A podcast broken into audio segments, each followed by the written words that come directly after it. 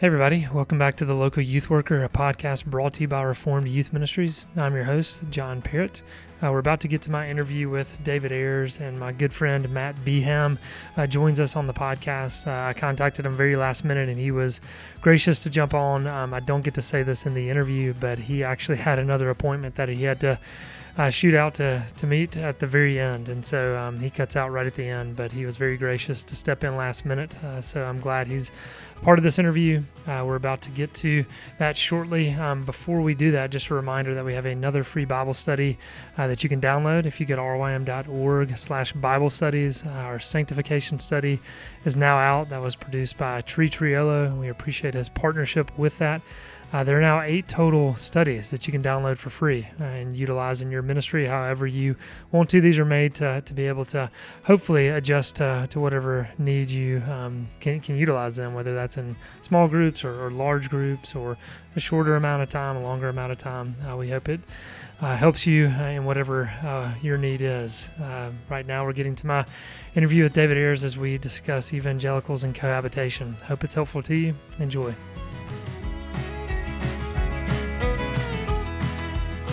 Hey, everybody, welcome back to the local youth worker. Uh, if you've been tuning in, you know that this is season nine of the podcast. Uh, we're talking about biblical sexuality, and we're going to be dealing with uh, a host of issues. What we're hoping to talk about uh, transgenderism, same sex attraction, pornography. Uh, last week, we talked a little bit about uh, teens and dating, and, and I think we'll be digging into that a little bit more today as we welcome Dr. David Ayers to the podcast. David, welcome. It's nice to be here. Uh, why, don't you take a minute and just tell our listeners uh, where you're from, what, what you're doing, and uh, then we'll introduce Matt Beham as well. Okay, well, I'm currently professor of sociology at Grove City College. Uh, I've had the honor of being here for 26 years. I was assistant dean uh, of arts and letters, then dean of arts and letters, uh, then interim provost for 18 months before returning to the classroom full time.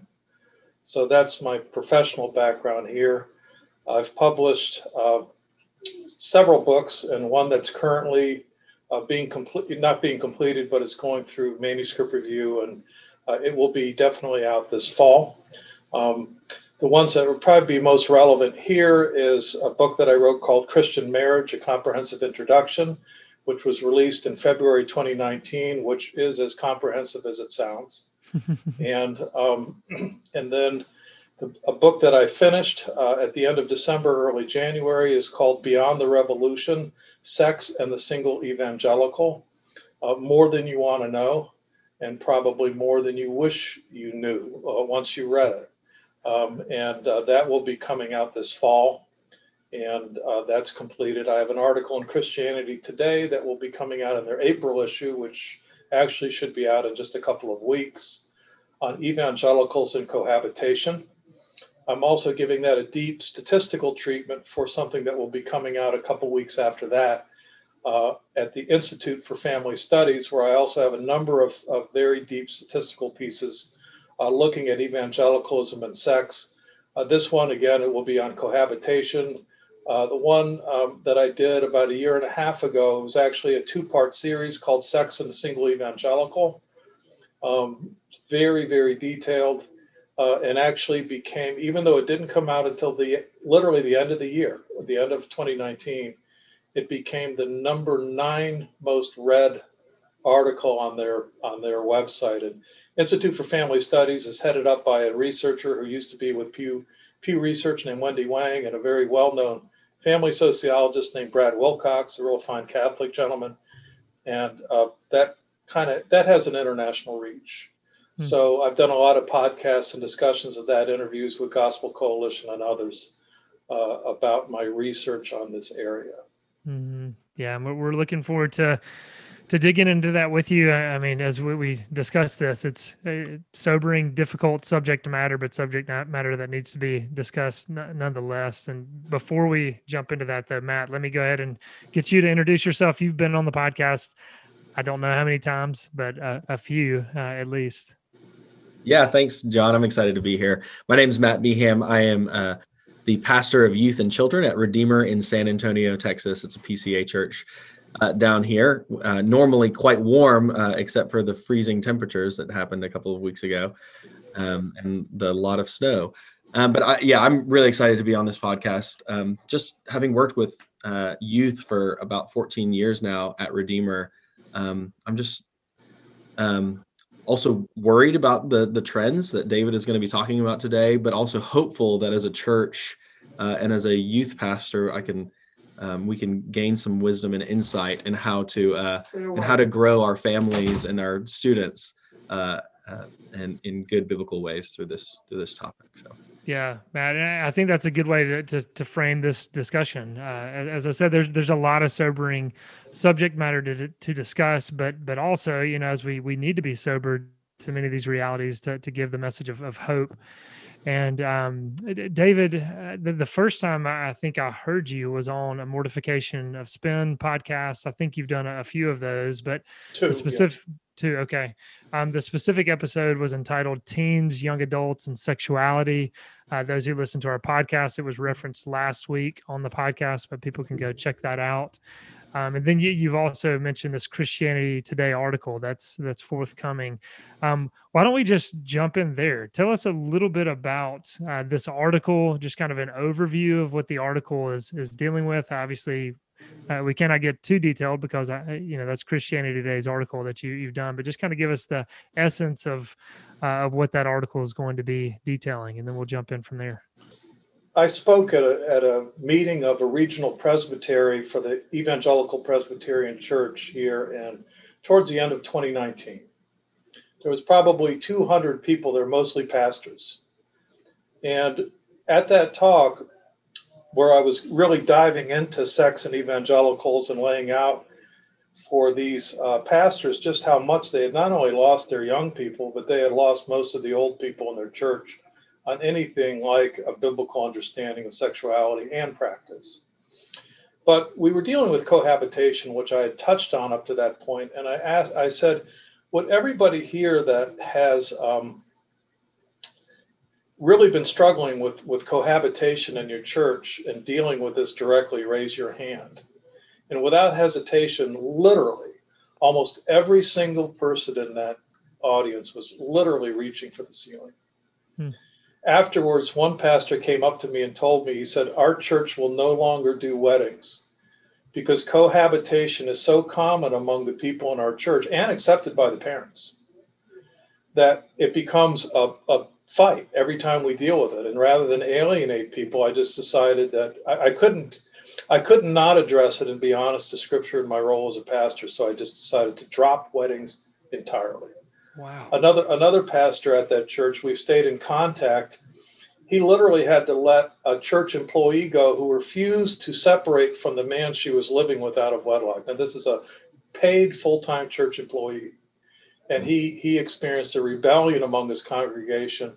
Um, uh, that might be overstating it, but let's just say a lot of people indicated that they had lost confidence in him as a pastor because he he and he they had literally offered to help to compensate her for rent so that she could afford to live on her own and walk her through a process of marrying the man she was living with. And she flatly refused. You will accept this cohabitation uh, or i'm going to basically um, go after you. And so that's exactly what happened. And so the article really flowed out of that uh, because um, so that's kind of where it's at. The, the article in CT focuses very heavily on my interview with a cross section of pastors and then references data from the National Survey for Family Growth, which is a huge, huge, huge survey uh, done by the Center for Disease Control. And then the upcoming thing with Institute for Family Studies is going to get into that data in more detail than it would be possible in the CT article. But the bottom line is, is that the overwhelming majority of young people in churches today believe that they will be cohabiting today or at least are open to the possibility. As a matter of fact, about a third of them are certain that they will be, literally certain that they intend to cohabit. The uh, overwhelming majority of, of evangelical adults, but especially it, very, it becomes much worse as you get younger, believe that cohabitation is acceptable even if there's absolutely no plans to marry at all the overwhelming majority of young of younger married couples in evangelical churches lived with their spouse before they got married. Even cohabitation is now the new norm among professing evangelicals. And it's it's better for people that attend church regularly or take their faith seriously or take the bible seriously. But even there the statistics are almost mind-bendingly horrible. The bottom line is is that for all intents and purposes uh, we have uh, lost um, and uh, just don't want to carry this too far it is rooted in a long history of theological decline and absorption of, of a postmodern cultural worldview that, that has absolutely penetrated at every level such that the other thing is you cannot emotionally deal with it without the person feeling personally attacked. You are literally going after their identity. You're going after the core of their being, and and the fact is is um, the, the Bible. Knowing the Bible would help in biblical ignorance is terribly uh, important. But the fact is, is that they look directly at what the scriptures say and, and will explain to you right to your face why it doesn't apply to them and and and the fact is it's because they're bringing in this whole this whole baggage of worldview assumptions that we haven't even begun uh, to touch. And so the fact is is that we we've lost them way before you know we get to the cohabitation debate if i could just say one more thing and then we can open this up again is that I get all the time, well, look, with gay marriage and, and transgenderism, and you know, pastors getting phone calls from terrified parents who've got the public schools trying to treating their eight-year-old son as a girl and doctors and wanting to force hormones down and i don't want to get into that but then it's like well why do you care about fornication? I mean why do you care about cohabitation? Why does it really matter? Because if you can't get this right you can't get anything right. Hmm. in other words if we don't take this seriously why would people think we're going to take anything else seriously? And, and and by the way when I deal with gays who say, you guys are hypocrites, you're really interested in homosexual sins, but you've been letting heterosexual sins go for years. You don't care if your elder's daughter is living with her boyfriend. You don't care if, if 90% of the kids in the church are sexually active. You don't care if you've got this humongous divorce rate, most of which were unnecessary and unbiblical. So why should we take you seriously on gay marriage? You know, you guys really are not, and increasingly Christian young people are saying, yeah, we need to be consistent but they're moving that consistency in the direction of of adopting the world's attitudes on these other things. Hey, if, if cohabitation is okay, and if having sex outside of wedlock is okay, then then um, you know homosexuality is okay. And and so what they're doing is they, they are resolving the contradiction, but they're not resolving the contradiction by getting serious about things like cohabitation and fornication. They're resolving the contradiction by adopting liberal attitudes in these other areas. And for the youth workers and for pastors who are on the front line of this, it is tearing them apart. It is very, we, we, we just have no, I think, real appreciation for how much front end uh, difficulties they have when they when they try to deal with these issues in their congregation. And they're not just getting it from the young people; they're getting it from the parents. Wow. Um, to be honest, uh, speechless is just kind of where I am right now. Um, it's like I don't know where to jump in on all that you just said. I mean, there is so much to unpack there. Uh, I mean, w- one of the things you said that I jotted down, just a baggage of worldview assumptions that these, you know, people are bringing to this. Uh, do you want to unpack some of those worldview assumptions that are, are kind of driving some of this? Sure. I mean, in, in my book on uh, the one that's upcoming, I lay out a biblical theology of sexuality, which is tied to a biblical theology of God, a biblical anthropology, and a biblical theology of marriage, because we cannot, you know, sex is intricately tied to marriage in God's economy. If we don't understand one, nothing else makes any sense. But then I lay out what a stream of top sociological thinkers have identified as the changing mode of thought moving into the modern era uh, sensatism, relativism, man is the measure of all things. Identity is central. Biology conforms to my desires. I don't conform my desires. In other words, I don't conform my desires to natural limitations. Natural limitations control the conform to my desires, and this goes back hundreds of years, and it's been percolating for all this time. And so while we're catechizing our children, we're not we're not explicitly applying, for example, reform doctrine to help them deal with these areas. So we're reciting and making them learn these catechism questions, which is really great. But the fact is, a reformer would have been attacking, would have been attaching that to the challenges in their world. They would not just be saying, "Oh, well, we're going to teach this the same way in 1550 as we do in 2022." So we're not addressing this stuff. We don't understand it. Um, and so, you know, to, to, call it relativism would be true. To call it uh, the the the exaltation of the self and the personal identity, the the tyranny of thought uh, and the self.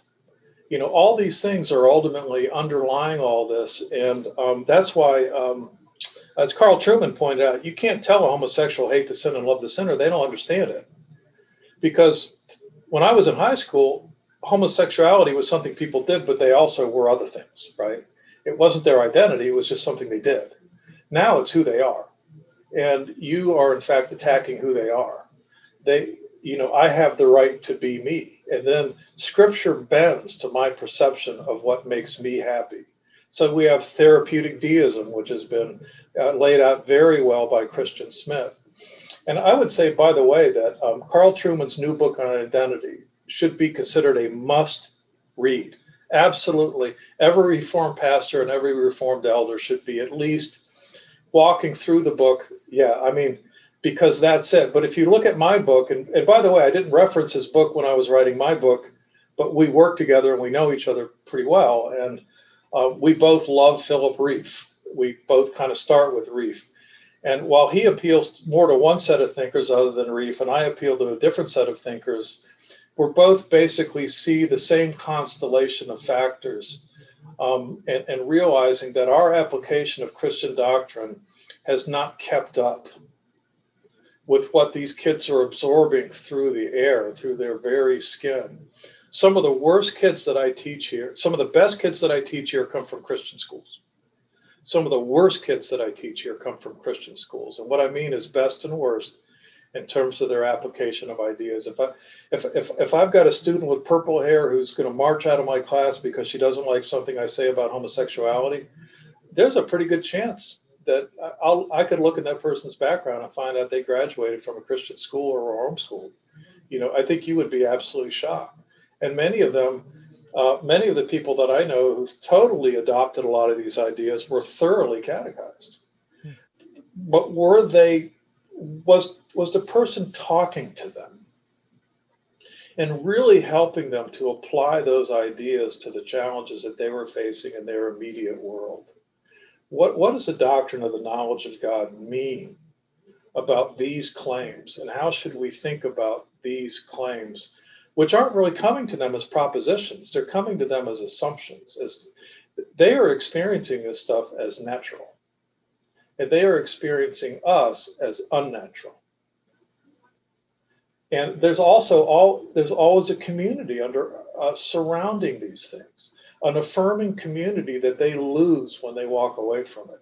You're not just asking them to stop believing in premarital sex, you're asking them to stop, uh, to, to disassociate with and, and disrespect their own identity and all their friendships and the people that they love. And, and if you haven't given them something better, if you haven't given them real doctrinally grounded Christian community rooted uh, in the historical Christian faith, uh, and robustly engaged with the, with the society around us, uh, then you haven't prepared them for. I mean, th- this is um, these are really difficult times, and and the fact is is that we are losing, and and I, I don't think that we're going to win by thinking we're winning. I think we're going to win by assessing honestly the the situation that we're in and asking, you know, where do we start from here? Um, and, and, and, where do we go from here? Which um, means we need a long trajectory. We're talking about a reclamation that will take, I believe, generations to succeed in.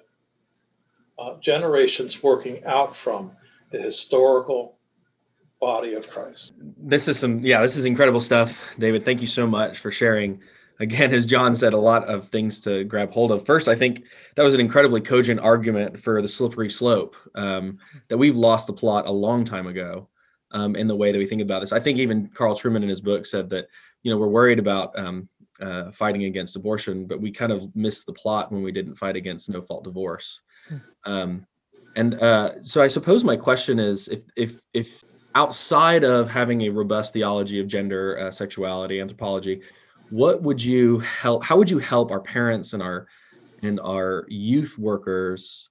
What kind of what what would you ask them or tell them? Hey, this is really what you need to help your kids uh, go through or learn about or navigate um, in order to to push back against the cultural waters that we're swimming in and to, to have a better just to see jesus as better to see jesus's worldview is better than the worldview that they're living in how would you help them to do that well i, I think we do start with with a systematic understanding of what we believe applied systematically and trying to reinvent the wheel on that is unnecessary and, and this isn't the first moment the church has been in in which we face these extraordinary challenges.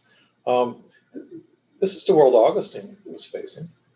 You know, this is the world Clementine was facing. Yeah, you know, but there's a lot, many different particulars. Don't get me wrong, but um, the um, and, and we know even from Paul's letter to the degree to which Gnosticism and all this heretical epistemology and metaphysics was constantly pushing its way into the church.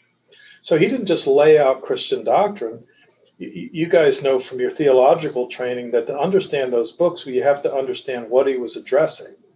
And the people there knew that as well. So he, he was applying Christian doctrine to the heirs of his day.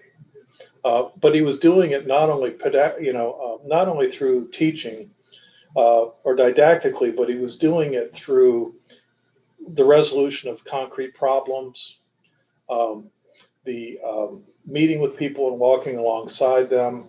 In other words, and there's a lot there that we don't see in the New Testament as to what was actually going on. So, so the fact is, is that when people say, "Well, we need to catechize our children," and I saw an interview with Carl Trueman recently where he said, "You know, we need to catechize his children." By the way, I know he and I would agree on this.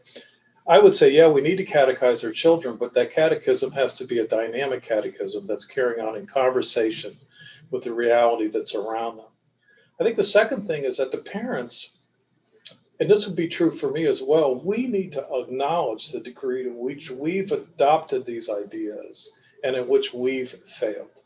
Um, now, I don't believe that we're supposed to draw pictures for our kids. You know, so for example, um, I don't think my kids need or have the right to know the, the specific details of all the all the mistakes that I made, but I think they need me to own up to them and and and to have those conversations like I I didn't do I didn't do this perfectly either, and I had to sometimes learn the hard way um, why this doesn't work, um, and and to be able to carry on conversations with them at that level.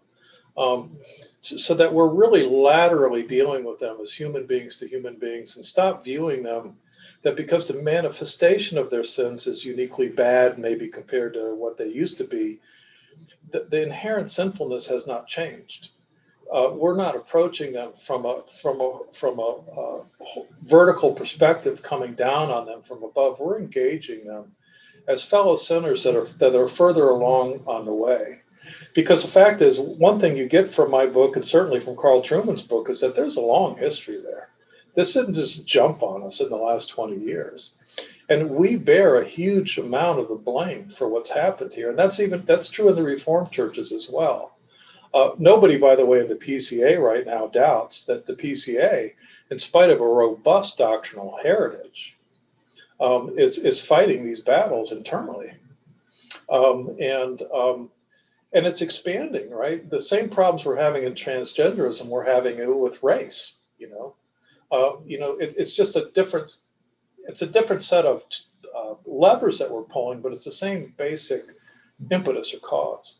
So I, I think that to, to to to basically encourage people to engage in sustained conversations and to also not be afraid to find out what's really going on. You know, one of the things I've said to parents for years, and it's hard for us Don't be afraid to find out what's in your kids' drawers. Don't be afraid to find out what's in their closet. Um, and don't hate them when you find what's there. Respond with with truth, but really, really with love. And I'm not talking about pretended love or the veneer of love, but a deeply engaged. I really, really love you. I really understand this. I really see myself as either having done these things or capable of them. I understand why this has such a powerful allure for you. I understand why life is more difficult for you in many ways on these matters than it was for me. You know, when I was in high school, I graduated in 74, my teachers, Christian or not, all wanted me to be a virgin when I was married. You know, most of them did. I, I guess that's overstating it. Most of them did, right? So there was a kind of, I, I had a kind of a coherent community in which I lived in, in which the Christian morality, at least on the surface, was pretty much praised. When I first became a born again Christian as a young hippie, there was nobody happier than a lot of the non Christian adults in my life who respected the way that it changed me, right? That's not true anymore. They hate you for this now. And they, they see you as the enemy of their identities and, their, and as an unloving, hostile force. Now, for me to ask my 14 year old to face that without any acknowledgement whatsoever from the heart that that's a really difficult thing for them and that I want to be their partner in it. And I also want to be there for them when they fail. Um, I think one of the things that's really killed us is this damaged goods scenario that the purity movement has thrust on us, right? I mean, do if my daughter is not a virgin when she gets married because she's messed up as a teen, do I want her to forever view herself as damaged goods? You know, do I want her husband to view her as damaged goods, or do I want him to view her as a redeemed child of God, washed, made new in Christ, um, and a Christ who who empathizes with her weaknesses? and and and so I, I think that there, there's a way to connect this, and we tend to err on either side of a sappy liberalism or a cold, intellectual, moralistic conservatism, as opposed to the heart and the head fully engaged in helping these kids do some very difficult things while acknowledging to them very honestly, I don't know that I would be doing better than you right now. And in my case, I could say without a doubt, I know I would do worse than you because I already have done worse. I have six children. And one thing that's helped us is basically they haven't exceeded me, uh, nor do I ever want them to. Uh, but nevertheless, that's not true for most Christian parents. Uh, so I, I, think there's a way to do this that that, that, that they're going to find wholesome and honest and truthful And there's a kind of an interesting finding from from our our knowledge about alcoholism that Jews have one of the lowest rates of alcoholism, and it's because all their kids drink at an early age, but they drink with adults and are taught how to drink. Now, just to connect that for a minute, we try to inoculate them from this. I mean, we try to quarantine them when what we really need to be doing is inoculating them. And inoculating them means a measured engagement with the world around them um, that helps them to experience it firsthand and then develop those antibodies uh, as opposed to i mean i've been a christian college professor since 1986 and the fundamentalist kid going crazy as soon as they're out from under their parents thumb is such a constant reality because all they ever got was moralism and control uh, but nobody ever taught them to drink you know, taught them to engage these ideas, taught them to have conversations with gay people and atheists and transgenders. And um, one, one quick thing, we, my daughter shared with us many years ago, and I think she'd be okay with me sharing this. And she got our permission first. She said, "There's a transgender man on the internet who wants to, who was intrigued by something he saw me say, and he just wants to talk about it. Is that okay with you? I want to be completely open about this." We said yes. Now, by the way, that in every case, that might not be the right decision. But he wanted to converse with her about how he viewed reality. And he said, There's no going to be no, I'm not going to get angry with you. I want to hear what you really think about these things. I think it was very helpful for her because she carried on a sustained dialogue with a transgender man from a Christian perspective with her parents, you know, in the background, kind of she could take things back to us and talk to us about it. And um, to me, that's inoculation as opposed to quarantine. And at the same time, she was engaging, I would have to say she was engaging him in love, but without compromising the truth.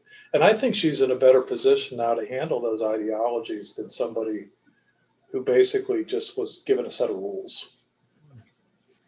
That's that's really good. And David, as we're talking about, just again, so many points to jump in on and hone in on and, and try to uh, discuss here. Um, but but there's a lot of factors that that have you know, you know led us to this point. And I mean, one, one of the things that you're bringing up is is the breakdown of the home. And uh, you you said uh, a minute ago just about families kind of owning up to the idea that they've adopted certain ideas and that they've failed and and uh, you know talking to their children about this. And I'm just curious uh, my question is, how has this message been received? Um, because I know you've written extensively on this. You've published. You're writing articles. You've been uh, doing podcast interviews. Uh, you have spoken at churches on this topic. How are those families in the churches receiving this? Uh, you know, as well as as pastors as well. What's some of the um, reception to your message? How has it been?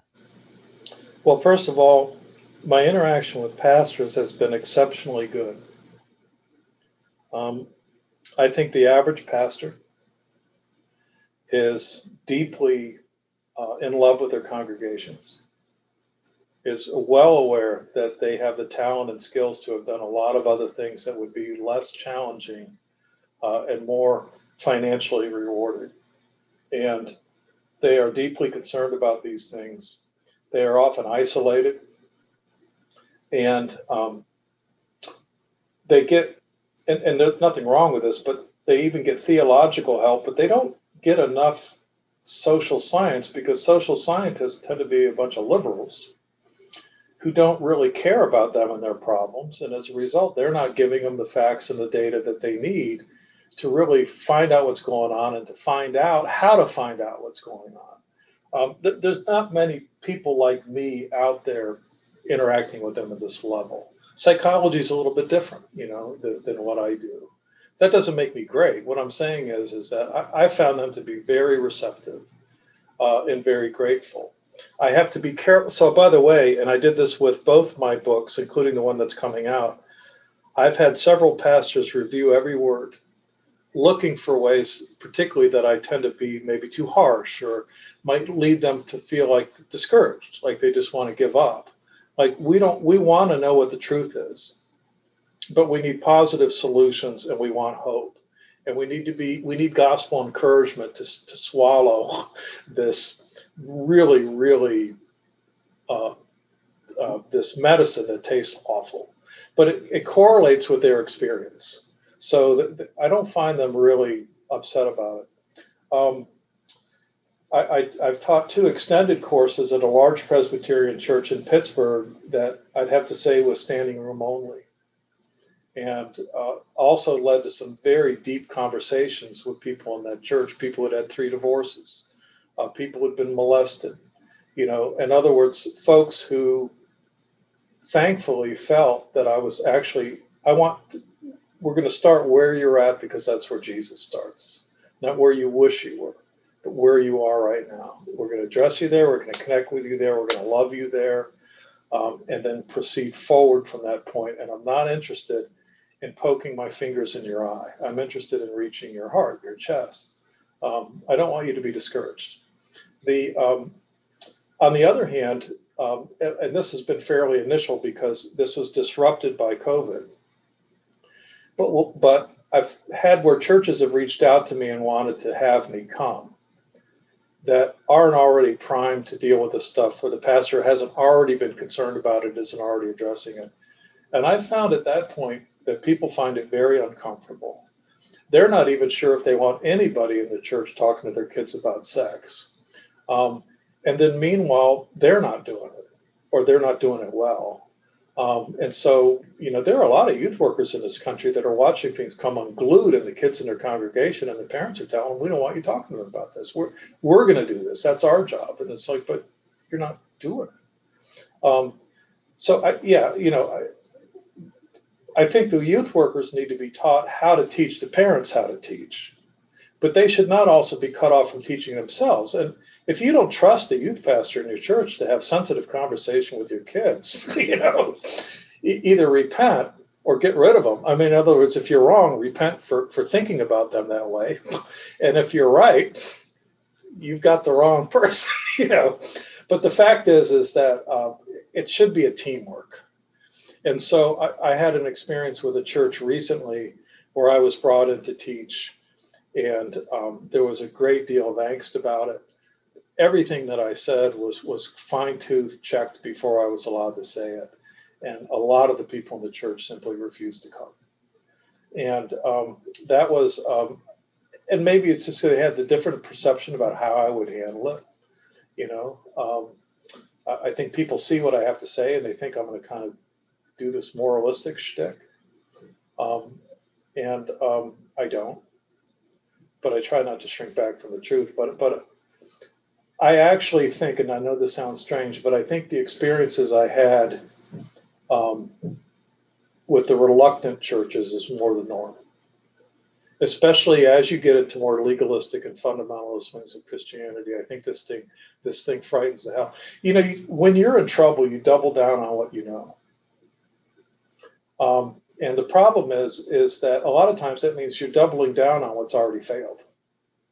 You know, it's like, you know, um, we see it in government all the time, but I don't want to get into politics. But well, we just need to be more controlling, more watchful, uh, deeper rules, more separation and isolation. Uh, we're going to put the walls up higher. Um, and, um, you know, it, it, doesn't work. And so um, if, if you're not used to engagement and you're suddenly, the other thing that's, that of course happens is, is the easiest solution is just to lie to yourself about what's going on. And the degree of ignorance among parents with what their own kids are doing is is is phenomenal. Um, and I don't say that to fault the parents. It's say I say that to, to address that um, because I understand why you don't want to know these things. I also understand why you need to know these things, and not just abstractly. You need to know them about your own kids. Can I, can I ask Dr. Ayers a question? Well, I, I might have two or three questions here, so you can answer whichever one that you would prefer to answer. Um, just one of the things that, as you're speaking, um, I keep popping up into my mind is just this idea of a theology of suffering that that our um, our students have to grow accustomed to the fact that that in Christ we're crucified to the world and the world is crucified to us. That, there's going to be a lot of hard things um, that we're going to have to reject and that probably and not probably but that also applies to parents and and the way that um, it seems that parents will prefer to um, to push the that difficult work of inoculation that you were speaking of away from our students and just quarantine that's makes that's a little easier it's it feels easier to shut our students in versus to allow our students to have some active engagement in the world because it's going to be hard and it's going to be difficult. It's going to require suffering uh, and pain. And um, so I'm just kind of I'm wondering if you want to talk a little bit, uh, if you could speak a little bit more to some of the the pain and the the suffering that's inherent in um, that inoculation process, or and or tell or put push back and say that that's not a, not at all what you're talking about. Well, first of all, if we don't have a good theology of suffering, then we're not prepared for what's coming. Um, these are not going to be easy years for the church, and we will see a lot of falling away, and that's going to that's going to cut at the personal level deeply. We're already seeing it in the ministry uh, with defections among people who've been close for many years. Um, funny thing is, is that um, I grew up very seriously Roman Catholic, um, and um, and one of the things that I've kind of noticed in the Calvinist world, for example, or in the Protestant world, is that sometimes, as a result, there's things that we don't appreciate. There's things that I thought were not appreciated from Catholic theology and practice, like um, why do Catholics pray on their knees? I think it's a good question to ask because at least that posture internally is the right posture to have before God, especially when we're repenting or petitioning Him. That's what we do with earthly kings. We get on our knees. That, what I mean by that.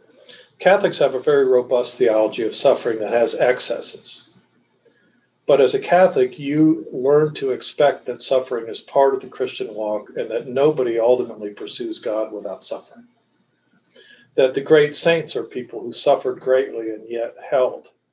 Um, sometimes we turn them into myths or to, into paper, you know, what two-dimensional or one-dimensional creatures, uh, and we don't really appreciate. It. Andrew Brunson just went through his hell uh, in Turkey, and and he spoke at our college. You know, he was in prison there for several years, uh, with, without a great deal of hope and release. And he said the biggest problem was is that the absence of the presence of God.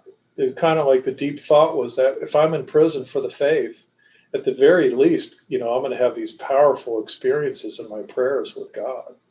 And yet he found a great deal of the time that God seemed very distant from him. Uh, that's in the book of Job. And um, so the idea that suffering is just part of it, and that we, we should not only expect to experience it as parents, but that we should help our children to understand that that's part of their experience in life and part of what it involves to follow Christ, I think is is is very um, helpful. So, for example, sometimes when I've had conversations with students, for example, about homosexuality, and you're saying, well, this person is attracted to other men, and you're telling them that they can't act on that attraction, you're imposing on them a lifelong of deprivation and suffering, right? Unless that resolves itself, and in many cases it does not, right? And oh, this isn't the best answer, maybe, but one of the answers I have is yes, but I'm not asking from them anything more than I ask of myself. Um, it's just sometimes in different areas. Are there many men who are not naturally monogamous or find monogamy very difficult? Uh, are there many men who found that they fell in love with their secretaries um, and that they have to deny themselves in order to be faithful to their wife? and that sometimes that burden doesn't go away right away. In other words, yes, instead of saying, well, here, here's why you're not really going to have to suffer. Yes. And guess what? That's not qualitatively different than the other forms of suffering that God expects of people that follow Him. Um, and, and that um, there is a richer and deeper reward uh, at the end of that suffering uh, some of which you may not experience in this life. I mean, the book of Job would be really helpful. But the fact is, is that uh, you may battle with your children uh, for um, many years, um, even, and you're going to make all these mistakes. You know, um, one of my third, one of my daughters, um, who came to just a powerful knowledge of Christ later in her life, talked about her experiences of, of, of confrontations she had with me from her point of view. And I was remembering those times as a loving dad choking down all these concerns to go into a room and sit down and talk to her. But then I just began to lecture. And my younger children don't get as many of those lectures because I had to find out the hard way that doesn't work, right? But you know, you don't learn that right away. So my older kids kind of had to suffer through some of these these lectures. Well, it was painful to see her put in writing what she was experiencing and hearing at those times. Because then I was forced to deal with how badly I had failed in those moments, even though I was desperately trying to do the right thing. And before God, you know, I think I, you know, in other words, God was viewing that as Dave is trying to be a good dad and he's following the light that he has but it ain't working. And what she was seeing is that, that I was just pushing her farther away. Um, that was a year's process. And some of my kids have been easier than others, but um, um, you know, everybody's an expert on raising children until they had one, kind of a thing. Um, I, th- I think to a for us to expect that suffering is part of what parenting involves, and b for us to to help our children understand that suffering is intricately related to the Christian life. Um, but that the suffering they'll experience from disobeying God is ultimately going to be far more deadly and far worse. And um, that nobody really experiences ultimate. By the way, we don't get perfected in this life, but there is no sanctification without suffering. Hmm. There is no easy path. And, and when I've talked to churches about dealing with the sexuality issues in their church, one of the things I say is that I, I am sick and tired of snake oil quickie solutions. You know, we're going to have a rock band come in. They're going to have this altar call, and everybody's going to come up and get a virginity ring. Um, or here's another one. We're just going to cast out demons. You know, and and within a couple days, you're going to all going to be demon flushed, and everybody's going to be good to go. And it's like, no, you walk it out, one 24 hour day. You know, at a time. And um, I was on a podcast uh, uh, months ago and kind of went into my testimony and they say, how, does somebody get from being a drug using hippie um, to a provost in a Christian college? I mean, what does that path look like? And I said, one 24 hour day at a time. Hmm. And a lot of those 24 hour days was abject failure. Um, and sometimes getting up the next morning and feeling I shouldn't even try because I'm just going to fail again. You know, our kids feel like that a lot. Um, I can identify that, but we have to be able to have that conversation with them. But in other words, the path the path to holiness is a path through suffering. Another book that everybody should read, really, if they have it, is Jerry Bridges' Pursuit of Holiness. It's it's hard work, and um, welcome to the real world in a in, a sinful uh, human flesh. So, and that's not to make light of it. Um, I, I, think that's to help people understand it. Because then the other thing, otherwise, is that when they fail, they're going to want to give up. And they have to realize that Jesus was with them before they failed, He was with them as they failed, and He is with them after they failed help us think about okay what's the role of the youth worker in this entire scenario? As we, we've talking about we've spoken about the, the parents struggling and some parents wanting to turn a blind eye to, to various things. And uh, you know that partnership that you mentioned of the youth worker um, what can the youth worker do to kind of step into this uh, current issue and, and try to by god's grace be some assistance in this area? I think the first thing is that they they really need to make sure that they have their own rich theology and doctrine and that they take their own uh, advancement in their understanding of theology and scripture as seriously as the other pastoral staff do. Um, that they're applying it differently, but that they should take that very seriously, including, you know, taking the time to read books that help them to understand the larger culture and their longer challenges, like Carl Trueman's book. Um, I, I, think that's the first thing is just for them to really inform themselves. I think the second thing is for them to really form a partnership with the parents and the other pastoral staff um, and to find ways to get everybody to function together as a team in which they play a unique role, uh, but they don't replace anybody else. I think many, many parents think that the youth pastor absolves them of the responsibility of educating their children. And I, I frankly see the same thing in Christian education. I paid tuition.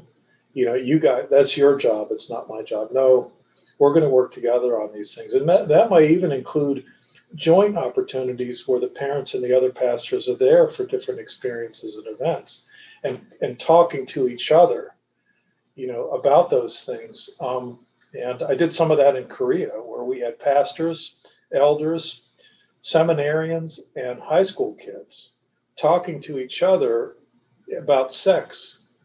And for most of them, it was the first time they'd ever had a conversation about that with each other. Literally, the first time. And they were just blown away. I mean, um, but um, so I think what if if I, th- I think that the um, the other thing is that the youth workers need to make sure if there are if they're not already there and, and um, I know organizations like yours and Walt Mueller's organization really encourage uh, rigorous doctrinal youth ministry as opposed to, you know, life's a beach, you know. So obviously there has to be fun and camaraderie and friendship and, and all those kinds of things. Uh, but the ultimately uh, the, the, the doctrinal instruction and doctrinal application that is age appropriate uh, is still very much the, the fundamental job, I think, of a youth worker. And um, the um, that's why I think they need to take their own education and development very seriously. The other thing is, I think they need to start telling the churches what they need to do their job.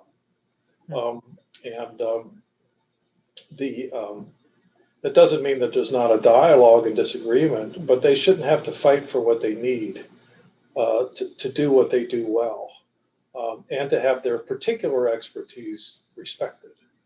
Um, and I think oftentimes uh, youth pastoring and youth working is too often viewed as a secondary role on a pastoral staff. I, I don't think there is a secondary role. I think the preaching pastor may, may, may do the overall administration of the church, but why is that person more important than the one who does a hospice ministry or the one who does home visitations or the one who works with kids? They're all, uh, if we look at what Paul said in the book of Corinthians, they are all an integral and necessary part of the body. And so, one of the things I think that youth workers should ask for their churches is where this is a problem, is that they should not be treated as secondary members of the pastoral staff, or you know, it's what you do until you can be, you know, like a real pastor. I, I just think that that maybe maybe down the line they want to be a senior pastor or a solo pastor. There's nothing really wrong with that but what they're doing is uniquely important in and of itself. And um, it, done right, it can be a huge uh, help for parents. And so I've been in churches where where the youth teaching was done very well, and I've been in a church where it was really all about trips to the beach and fun and entertainment and diversion, uh, where a lot of stuff was going on under the nose of the parents and the youth pastor that nobody knew about, and we, we'd hear about it. Hmm. Um, but it did never had to be that way. Um, and, and in that sense, I, I, I, think that those things would maybe be a good starting point for that. Mm-hmm. Yeah, no, that that's that's very helpful, and there's so much more I'd love to to pick your brain about. I will tell our listeners that as you and I have had conversations, uh, you know, pre-recording before this, that uh, Lord willing, you'll have a booklet in our track series uh, that will be coming out, and and I thought, you know, that's definitely something that youth workers can utilize, uh, not only for their own education, but then also putting that in the hands of students and and parents. And so, uh, we're excited to to have some resource like that that can be um, an asset to, to, those in youth ministry. Uh, I, I, definitely I want to point people uh, to your forthcoming book, Beyond the Revolution: Sex and the Single Evangelical, as well as your forthcoming article at Christianity Today uh, for people to to be sure and check that out. But David, thank you so much for taking the time to come on and, and talk about things that are not always the easiest subjects to broach, but uh, things we need to be talking about nonetheless. Thanks. I appreciate you having me. Absolutely.